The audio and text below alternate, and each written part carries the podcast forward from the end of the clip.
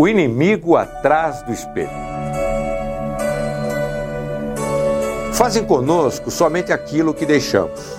Isso parece claro para alguns, contudo, é uma frase incorreta, falsa para quem apanha, é humilhado, assediado moral ou fisicamente por depender, de alguma forma, do seu opressor, ou por acreditar ser realmente inferior. Somos vergados aos poucos, tipo bambu do contrário, quebraríamos rapidamente. A maioria dos negros escravizados não aceitou de pronto sua condição. Primeiro, sua humanidade foi desconstruída, seu passado apagado, sua religião foi banida, sua cultura aos poucos esquecida. Hoje, quem se rebela é taxado como ingrato, mal agradecido, inconsequente, sem inteligência. É massacrado moralmente até por seus parceiros de senzala.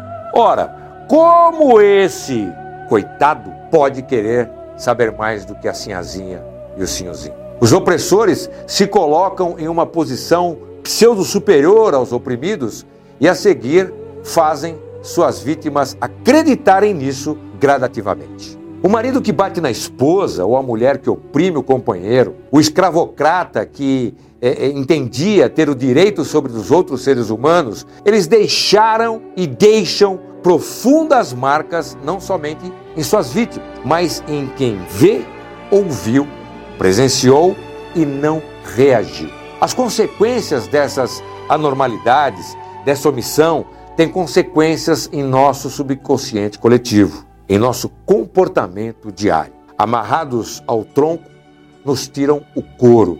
Para a seguir, tratarem nossas feridas e nós, em lágrimas, dizermos como Senhor e a Sinhá são bondosos, lindos e têm o coração gigantesco. Em um conto de Franz Kafka, um homem vê um abutre comendo os pés de um infeliz que sofria e não reagia.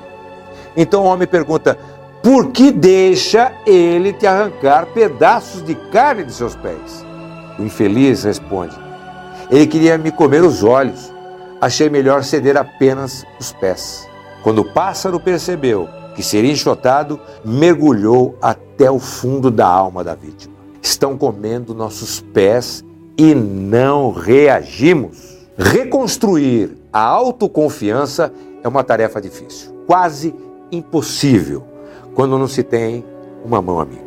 Incutir na cabeça de um fracassado, de uma senhora que viveu a vida inteira apanhando, de um escravizado, que ele é tão bom, até muito melhor do que o seu algoz, é um trabalho árduo e lento.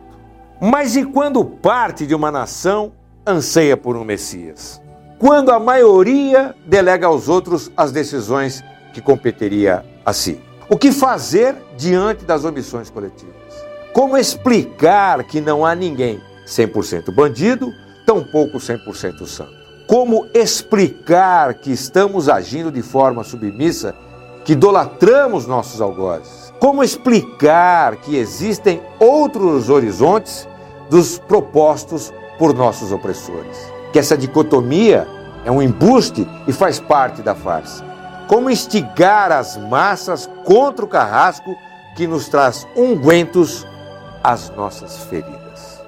Nós somos os escolhidos e o Salvador da pátria é a união de cada ato nosso. O milagre acontece na soma dos esforços de cada um. Nem sonhe, ninguém virá nos salvar, ninguém virá nos socorrer. Temos uns aos outros para remar esse barco sem velas. Devemos contar apenas com os nossos esforços, mas não pense que isso seja uma luta de trabalhadores contra empresários. Não se iluda. A vida do empreendedor é carregada de muito trabalho, de problemas, riscos, de níveis diferentes, contudo, a luta pela sobrevivência é igual. Patrões e empregados existem, bons e os ruins. Esse maniqueísmo, essa dualidade é outra armadilha.